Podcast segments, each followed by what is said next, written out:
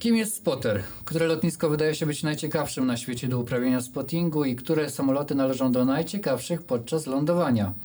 O tym porozmawiamy sobie w kolejnym odcinku podcastu Cześć, pogadajmy konkretnie, a dzisiaj naszym gościem będzie Robert Szymczak z pionu lotniskowego Centralnego Portu Komunikacyjnego. Dzień dobry Robert. Dzień dobry wszystkim. To może takie e, pytanie na rozgrzewkę, takie pierwsze. Powiedz mi Robert, czym się zajmujesz w Centralnym Porcie Komunikacyjnym? Ja jestem e, starszym specjalistą do spraw planowania lotniska. W pracy głównie zajmuję się procesem opracowania masterplanu CPK, czyli rozplanowania tej inwestycji. To jest e, jeden z pierwszych kroków e, do zaprojektowania, potem zbudowania portu. Tematy, którymi też się zajmuję, to są prognozy ruchu, analizy przepustowości i symulacje. W takim razie jaką szkołę musiałeś skończyć, żeby w ogóle pracować w takim zawodzie? E, tutaj ja się mm, generalnie pasjonuję lotnictwem, ale też e, koleją czy transportem drogowym, więc e, może nie jest zaskoczeniem, że wybrałem na studia Wydział Transportu Politechniki Warszawskiej. Tam jest taka specjalność sterowanie ruchem lotniczym. Więc no to od, od tego się wszystko zaczęło. Kontynuowałeś to potem jeszcze w jakichś firmach kolejnych? Tak, y, i w trakcie studiów, i po studiach pracowałem w kilku miejscach na lotnisku Chopina dla kilku podmiotów, y, a potem przez parę lat pracowałem w jednej z firm zajmujących się planowaniem i projektowaniem lotnisk. Y, brałem udział w różnych projektach podobnych do tego, jednak to, to były raczej projekty zagraniczne. To jest podcast. Cześć, pogadajmy konkretnie. Dzisiaj zamiast e, o Twoim zawodzie porozmawiamy trochę o Twoim hobby. E, powiem Ci szczerze, jestem wychowany na warszawskich Włochach, więc e, widok takiego lądującego i startującego samolotu był dla mnie takim no, naturalnym. Jak ja widzę lądujące samoloty, dla mnie jest trochę taki powrót do dzieciństwa, do rodzinnego domu. No ale są osoby, które pokonują setki, tysiące kilometrów właśnie, żeby sfotografować moment lądowania samolotu na płycie. No i powiedz w ogóle, czym właściwie jest spotting, no i jaka jest oficjalna taka definicja tego słowa? Spotting y, przede wszystkim wiąże się z podziwianiem samolotów. E, najbardziej charakterystyczna forma spottingu to jest fotografowanie samolotów. To można robić y, zarówno na lotniskach cywilnych, w portach lotniczych, tak y, jak na przykład w Warszawie na lotnisku Chopina, jak też spotting Niektórzy uprawiają na lotniskach wojskowych i tylko, tylko tam fotografują samoloty, to ich pasjonuje. Spotting też y, może być bardzo taką otwartą formą spędzania czasu, pojechanie z rodziną e, na, na górkę spoterską, czy e, po prostu na, w okolice lotniska, oglądanie samolotów lądujących, startujących. Mm, myślę, że to, co też może być ciekawe tutaj, e, to to, że spotting y, można też realizować z dala od lotniska. Są osoby, które mają y, teleskopy y, czy odpowiednie aparaty z obiektywem i fotografują samoloty na wysokości przelotowej. To się nazywa nav spotting. Taka, taka grupa osób fotografujących samoloty jest też w Polsce. Więc tych możliwości jest dużo. Myślę, że każdy z nas nawet jeśli nie fotografuje samolotów, to kiedyś na niebo popatrzył, na samolot ze smugą, e, na samolot lądujący, startujący e, i przez chociaż chwilę spoterem był. Jak to się w ogóle u Ciebie zaczęło? Jak ta pasja się u Ciebie narodziła? Mm, tutaj to w zasadzie jest od czasów, jak, jak byłem dzieckiem i zawsze ciągnęło mnie na lotnisko, chciałem oglądać samoloty, lubiłem też latać z samolotami. E, więc to się e, rozwijało stopniowo. Jakieś pierwsze zdjęcia z starym aparatem kompaktowym mam z 2008 roku. E, szybciej zaczęło się to rozwijać koło roku 2010. Wtedy już działała strona Flight Radar, która umożliwiała podglądanie tych samolotów. To wszystko raczkowało. Tam, tam był nawet taki czat na tej stronie gdzie poznałem e, sporo osób, również e, zainteresowanych oglądaniem samolotów, fotografowaniem. E, więc to się zaczęło tak krok po kroku rozwijać. Zaczęliśmy się umawiać, żeby jeździć na lotnisko. Tam w, na lotnisku Chopina poznałem coraz to, to nowe osoby, coraz więcej osób, z którymi no, zaczęliśmy się umawiać właśnie, czy, czy to na zdjęcia, czy po prostu, żeby po, pooglądać e, sobie starty i lądowania. E, no i wraz z, biegiem czasu apetyt zaczął e, rosnąć, więc jeżeli już się okazało, że na lotnisku Chopina ten ruch jest w jakiś sposób przewidywalny, powtarzalny, to, to zacząłem e, oglądać e, się za innymi opcjami, tutaj czy to inne lotniska w Polsce, czy za granicą. To stopniowo e, rosło. W międzyczasie też zacząłem bardziej przykładać uwagę do tego, co danego dnia będzie na lotnisku, bo wiadomo, że, że zaczyna się już czekać na konkretne samoloty, zwracać uwagę na, na też warunki oświetleniowe, jaka to jest godzina, pora dnia. Mm, to, to wszystko e, tutaj e, miało znaczenie, więc tak to się powoli rozwijało, coraz, coraz więcej osób mi się też udawało poznać. Też ta pasja zaczęła ewaluować w tym kierunku, że mm, po zarobieniem zdjęć zacząłem się interesować tym, żeby polecieć jakimś konkretnym samolotem ciekawym bo e, no wiadomo, lot może być bardzo zwyczajny, przeciętny, a jeżeli to jest e, jakiś specjalny rejs e, obsługiwany przez rzadki typ samolotu, to to jest dodatkowy smaczek. I też e, cała radość polega w znalezieniu takich e, okazji, więc. Taki przykład pierwszy z brzegu, jakbyś powiedział?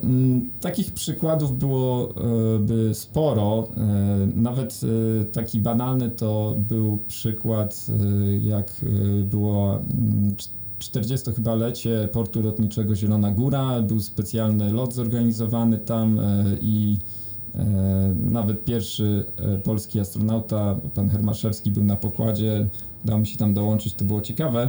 Natomiast e, to, to był po prostu specjalny lot, a myśląc o jakichś specjalnych typach samolotów, to tutaj mm, to są zwykle loty gdzieś zagraniczne, rzadziej z Polski w tej chwili. Również wynika to z tego, że w Polsce mm, obowiązują dosyć restrykcyjne przepisy unijne, które ograniczają możliwość lotu starych, rzadkich samolotów.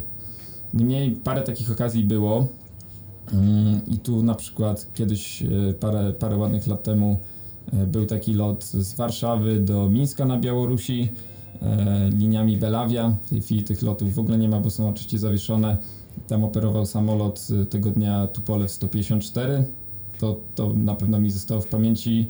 E, jednak czasami dużo dalej ta pasja mnie zabierała za granicę, e, nawet, nawet na inne e, kontynenty, żeby konkretnym jakimś samolotem polecieć. No z racji tego, że jesteśmy w Warszawie, to takim naszym pierwszym wyborem na pewno jest lotnisko, lotnisko Chopina. Czy Twoim zdaniem to jest najlepsze lotnisko do, do robienia zdjęć w Polsce, czy masz innego faworyta?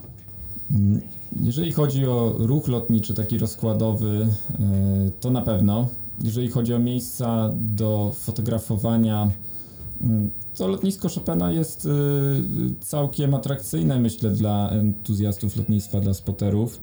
E, co prawda, w związku z różnymi inwestycjami, kilka naprawdę fajnych miejsc zniknęło mm, na przestrzeni ostatnich lat, e, ale w dalszym ciągu myślę, że to jest najlepsze miejsce w Polsce do fotografowania. E, natomiast jeżeli się e, popatrzy na właśnie takie rzadkie samoloty, które e, wpadają raz na rok do Polski, czy, czy nawet rzadziej, to to są najczęściej samoloty towarowe lub jakieś wojskowe i mm, tutaj jest parę innych lotnisk niż lotnisko Chopina, na, na które warto zwrócić uwagę. Mm, wystarczy wspomnieć o Rzeszowie. Tam nawet kilka dni temu był największy samolot świata, Antonow 225 Mria. E, on akurat był na lotnisku Chopina też w trakcie pandemii, taka pamiętna wizyta była. E, ale też e, wiele innych maszyn tam wpada mm, i są dosyć, do, dosyć dobre warunki do fotografowania, o ile ma się drabinę. Natomiast jeśli ma się drabinę, to można blisko podejść do drogi startowej, mieć, mieć dobre miejsce. Mm, warto wspomnieć też o lotnisku w Katowicach, gdzie też y, sporo jest y, rzadkich samolotów i, i ciekawych miejsc do fotografowania. Kraków ma bardzo fajną górkę. E, wieczorem, jak zachodzi słońce, to, to są dosyć romantyczne widoki na drogę startową.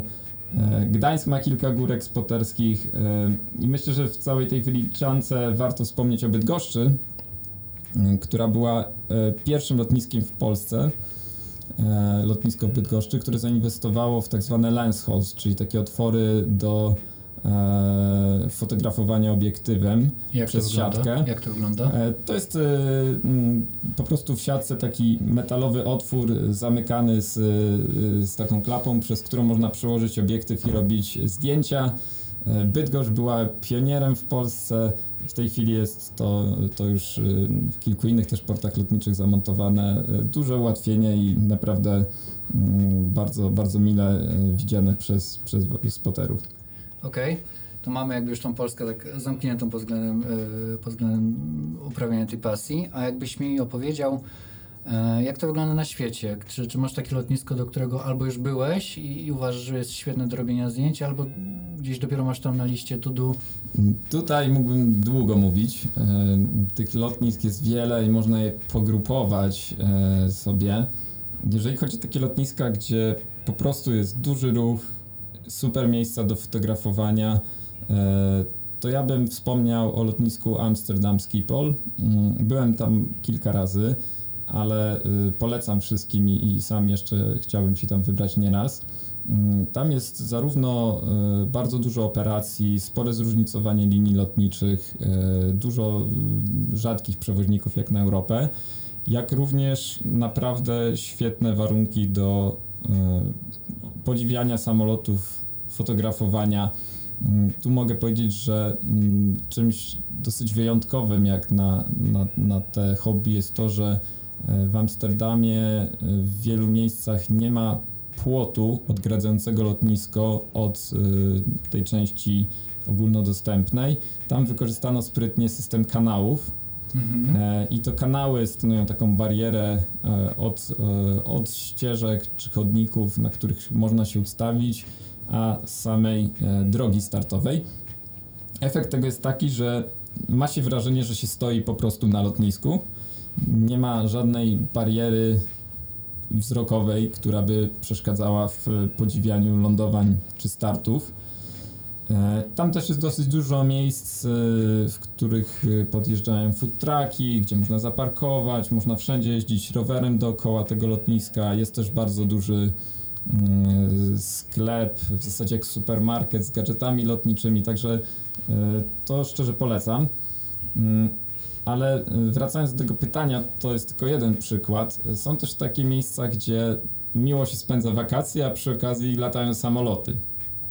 I chyba mm, nie sposób nie wspomnieć o San Martin na Karaibach. I tam nie byłem. Mhm. I to jest jedno z lotnisk na mojej liście. E, może to, to brzmi banalnie, gdzie rzeczywiście można e, nie dość, że spędzić mm, gorące, ciepłe wakacje, e, jak w Polsce jest zima, to jeszcze pooglądać e, samoloty z naprawdę bliska. Mm, W Europie jest podobne miejsce w Czarnogórze, Tivat. Też y, spore analogie, trochę mniejsze samoloty, natomiast y, widokowo jest fajne i, i akurat tam byłem, to, to polecam. Mm, W Azji po, po, podobne lotnisko jest na Phuket. E, Też można z plaży, e, dosłownie leżąc sobie i opalając się, oglądać samoloty.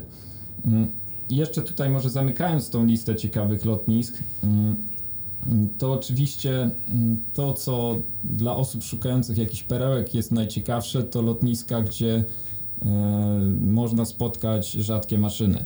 To są często lotniska wojskowe w różnych egzotycznych miejscach, o których e, nie, niekoniecznie będę teraz wspominać, ale są to też lotniska towarowe. Mm, Ponieważ samoloty towarowe co do zasady są dłużej eksploatowane niż pasażerskie i y, tu przychodzi mi do głowy Anchorage na Alasce. E, Tam jest takie miejsce, w którym zatrzymuje się naprawdę bardzo dużo samolotów towarowych lecących z Azji do Stanów Zjednoczonych, niektóre nawet do Europy.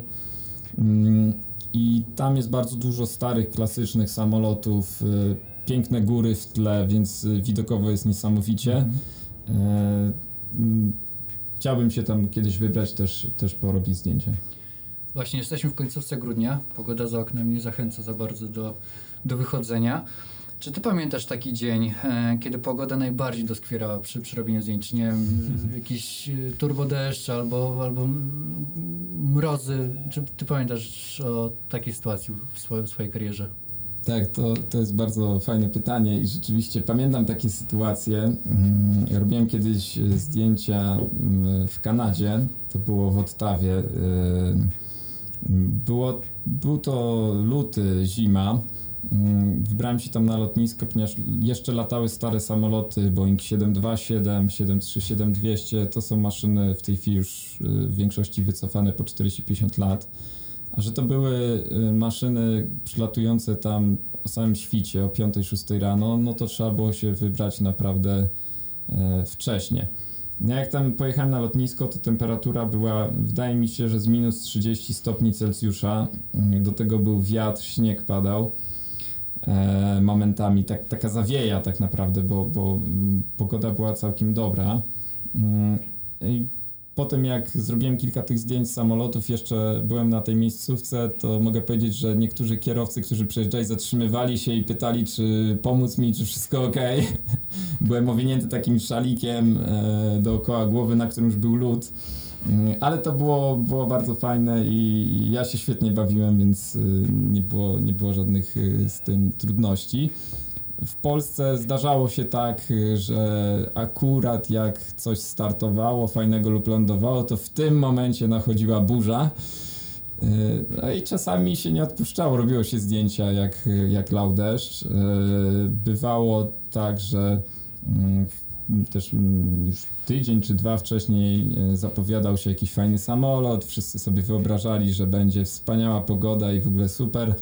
E, no, oczywiście mm, tego dnia była, była mm, jakaś tam zimowa pogoda czy, czy, czy inna, no ale to, to jest taki urok tego i e, w sumie ta pogoda nieprzewidywalna dodaje takiego smaczku.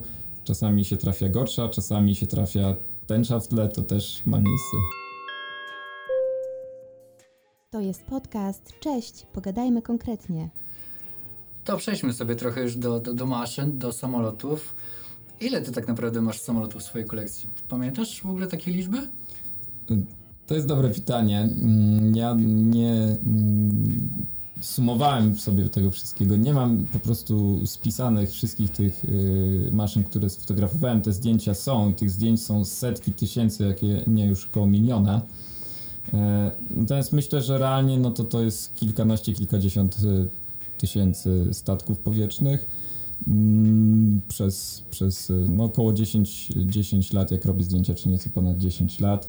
E, każda, każda jest ta maszyna wyjątkowa, ale oczywiście kilka zdjęć ma trochę większą wartość dla mnie, głównie sentymentalną, albo właśnie jakąś ciekawą historię z tym związaną to jeszcze sobie za chwilę do, do, tego przejdziemy. Skąd w ogóle czerpiesz informacje, jaki samolot danego dnia przyleci? Czy, czy masz na przykład tak, że wiesz o tym, że za godzinę przylatuje ten samolot i rzucasz wszystko, żeby się dostać na lotnisko? Mm, źródeł jest dużo i yy, nawet jeżeli nie jest się jakoś mocno yy, tutaj osobą yy, zaangażowaną w to życie spoterów, po prostu chce się dowiedzieć, co przyleci lub nie, to możliwości sprawdzenia takich informacji jest kilka, bo zaczynając od e, tego, że są fora internetowe, są jakieś grupy w mediach społecznościowych, w dużej mierze publiczne, to też e, dosyć dużo można zobaczyć na Flight Radarze. Mm, tam od paru miesięcy jest e, współpraca z Eurocontrol, więc na tej tablicy przylotów, odlotów jest bardzo dużo maszyn, nie tylko rozkładowych, co było normą ale nawet jakieś rzadsze y, General Aviation czy Cargo czy, czy inne e, ciekawe samoloty, jeden, dwa dni e, naprzód. Mm, oczywiście, mm, jak ma się już trochę znajomości w, tej, w, w tym świecie, no to wymieniamy się informacjami. E, mm, takie, takie jakieś informacje, że coś może przylecieć, czasami są z dużym wyprzedzeniem, i się nie sprawdzają w ogóle na przykład, a czasami są z bardzo krótkim e, i wtedy warto być e, spontanicznym. Mm, zdarzało się, że po prostu e, trzeba było zrezygnować z jakichś planów albo zupełnie, zupełnie po prostu wybiec z jakiegoś miejsca spotkania i pojechać na, na lotnisko, ponieważ no, to była taka wyjątkowa okazja, że, że to było tego warte. To się zdarzało na, na studiach, tak, nawet takie różne były już potem pomysły ciekawe hi, hi, historie typu mm, przylatywała delegacja jakaś z Kataru, rzadkie samoloty, no i potem wszyscy mieli usprawiedliwienie z powodu Kataru. e, ale tak, no to te, te informacje się, się rozchodzą. Natomiast tych źródeł w tej chwili jest y, dużo i, i warto z tego korzystać. Y, tu jeszcze tylko dodam, że mm, polecam również przeglądać różne galerie ze zdjęciami. Mhm bo o ile y, niektóre lotniska publikują te informacje o przylotach, odlotach, nawet lotnisko Chopin na swojej stronie pokazuje jakie, jaki typ samolotu i tak dalej, tak niektóre mm, bardziej egzotyczne porty nie mają takich informacji, nie mają mm, nic w internecie na swój temat. No ale jednak można znaleźć zdjęcia różnych osób i to, to też bardzo fajnie funkcjonuje. Tych galerii y, jest sporo w internecie, czy to jetphotos.com, czy, czy jest strona Airliners, czy w Polsce jest lotnictwo.net.pl. Ludzie tam wrzucają zdjęcia i z tymi osobami można się e, skontaktować.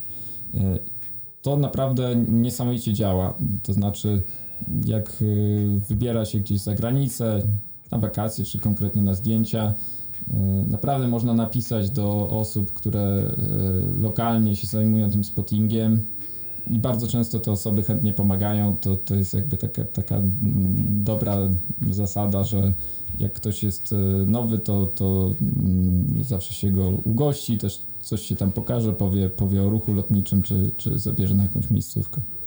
Czy jest w Polsce, w ogóle, czy był w Polsce taki samolot, którego ty nie sfotografowałeś, albo dlatego, że nie zdążyłeś, nie, nie było takiego samolotu, po prostu nie przyleciał do Polski, czy może, nie wiem, zakończył swoją służbę na przykład. Mhm.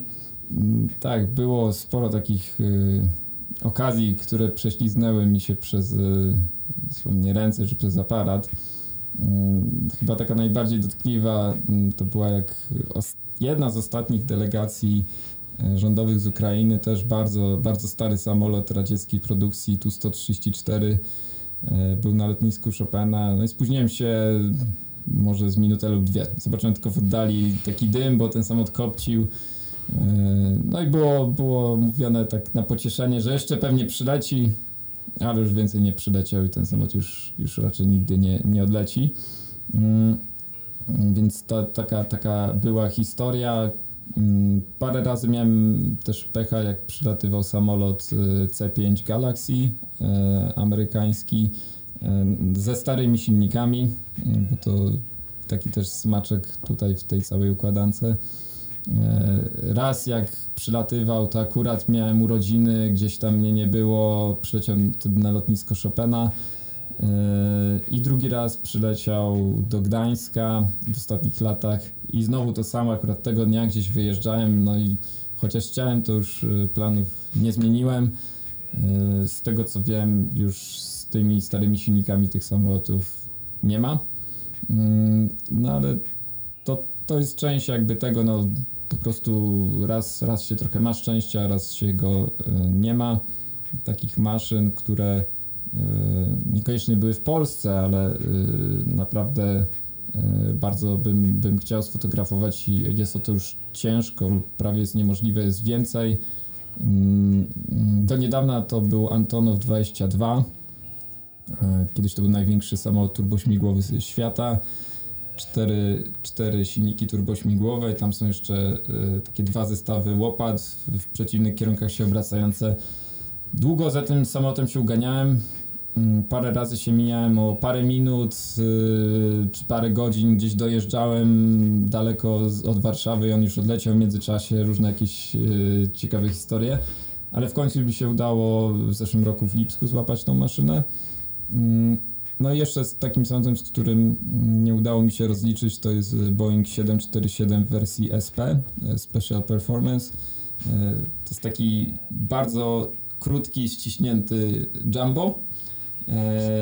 parę razy na niego polowałem, nawet, nawet pojechałem do Kuala Lumpur, żeby go złapać i ponoć leciał, ale wylądował 747 w wersji 200 a wszyscy stali na podejściu, już byłem pewien, że ląduje, także to, to, to, to nie był fart y, wtedy. Y, tam akurat ten samolot, co, co lądował, został wycofany. Powiedz mi proszę, że po, poleciałeś tam na wakacje, a nie specjalnie do tego Poleciałem samolotu. na wakacje, tak, y, ale miał, ten czynnik był istotny, żeby akurat w tym roku tam pojechać, bo, bo była to jedna z, z ostatnich okazji.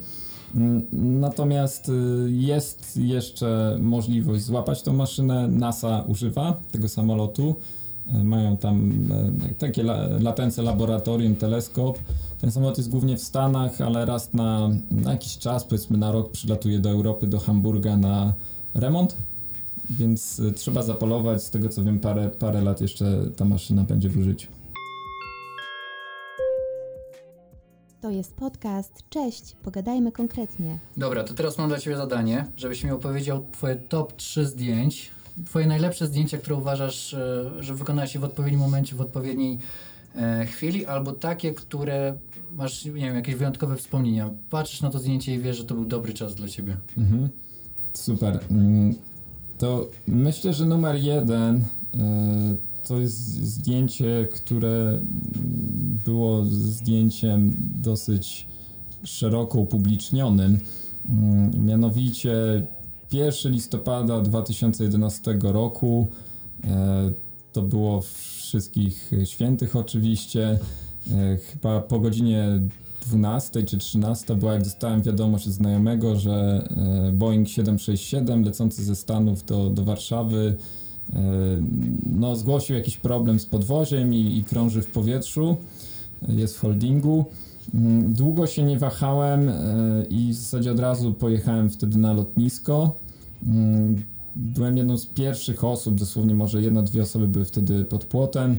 Mm, to było oczywiście lądowanie e, Boeinga 767 kapitana Wrony bez podwozia. Zrobiłem wtedy zdjęcia, to, to raczej się już nie powtórzy. Mam nadzieję, że lotnictwo będzie bezpieczne, już takie sytuacje nie będą miały miejsca, natomiast nie, niesamowite przeżycie i do dzisiaj pamiętam ten, ten surrealistyczny moment, jak ten samolot bez, bez podwozia podchodzi i, i, i, siada na drodze startowej.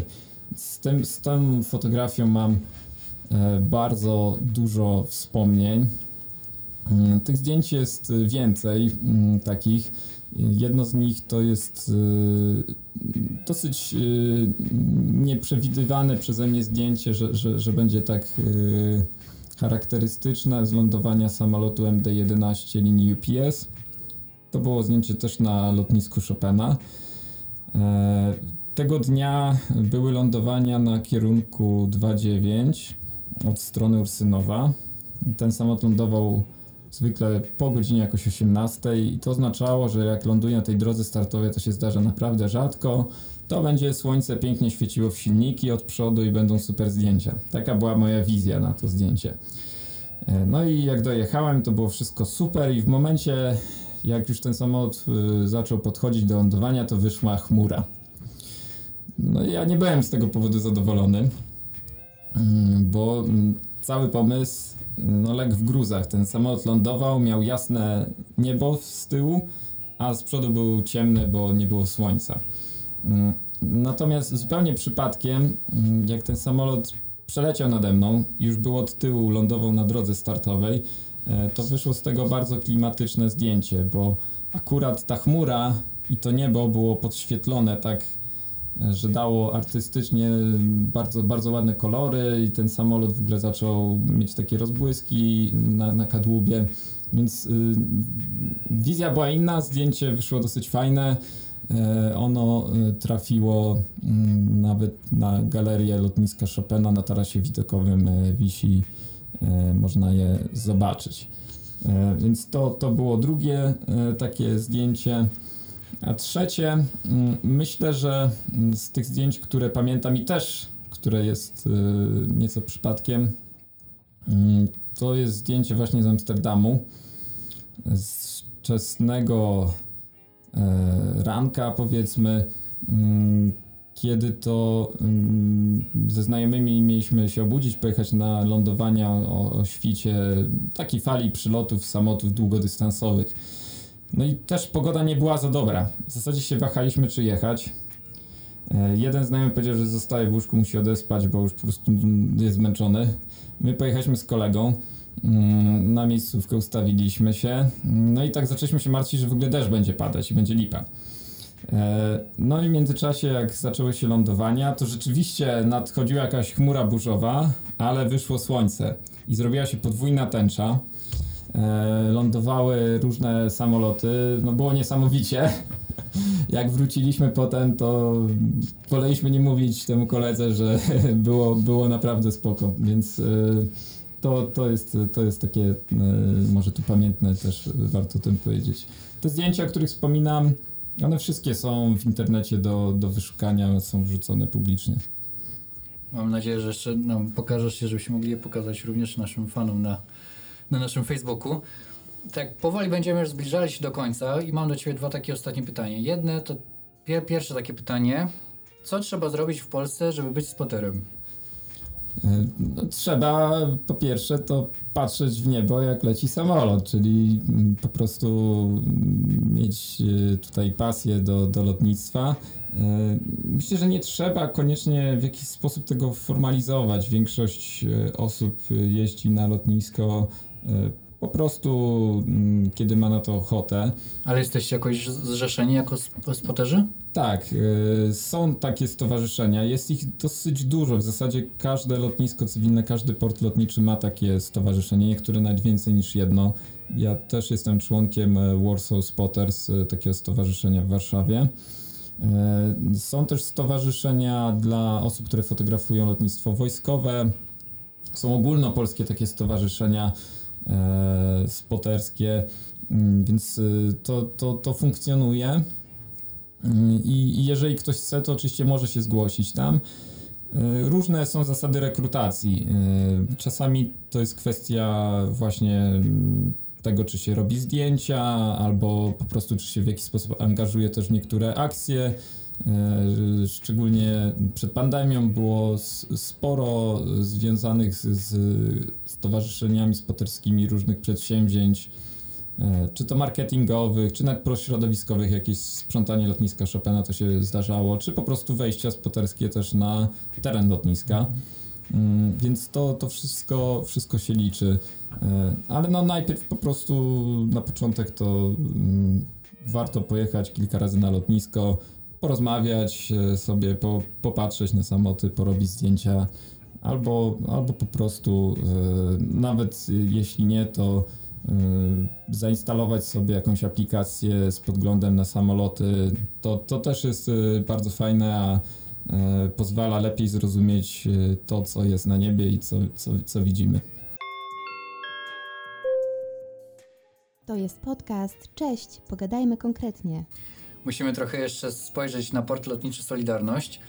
E, lotnisko będzie budowane jako Greenfield, czyli budowane od zera. Czy ty po cichu liczysz, że będzie takie miejsce do robienia zdjęć specjalnie właśnie dla spoterów? Nie ukrywam, że tak y, i cieszę się, że jestem y, zaangażowany w ten projekt, bo, bo rzeczywiście myślę, że to jest okazja, żeby mm, stworzyć takie miejsca. Mm, tutaj jest dosyć duże pole do popisu. E, szczególnie, że e, no, planujemy coś od, od zupełnie zera.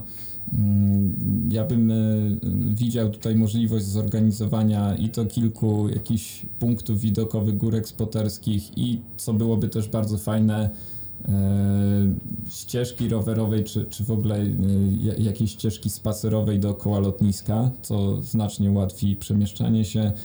E, to do tego jest e, duże pole do popisu. E, warto powiedzieć, że niektóre nawet porty lotnicze wykorzystywały część prac ziemnych czy materiałów w trakcie budowy, na przykład jak było wyrównywanie terenu, do stworzenia jakichś właśnie elementów takiej infrastruktury. No bo y, wiadomo, że, że część y, z, z ziemi będzie trzeba gdzieś przenieść, można stworzyć takie górki, czy, czy nawet park y, jakiś widokowy. to, to, to można naprawdę bardzo ciekawie zaaranżować.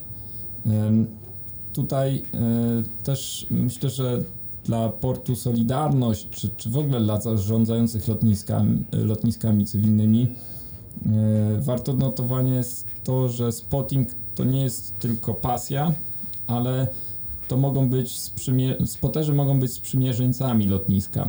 To są osoby, które dobrze znają e, swoje środowisko, e, ludzi, którzy bywają e, w okolicach portu lotniczego, e, mogą dosyć szybko zauważyć jakieś potencjalne zagrożenie, e, czy to nawet e, jakąś dziurę w siatce, jakieś uszkodzenia tu można też wspomnieć, że przez to, że obserwują ruch lotniczy, mogą widzieć różne anomalie i mm, myślę, że warto wspomnieć z moich doświadczeń, że zdarzało się zgłaszanie ptaków na lotnisku, czy na drodze startowej, czy jakichś dzikich zwierząt.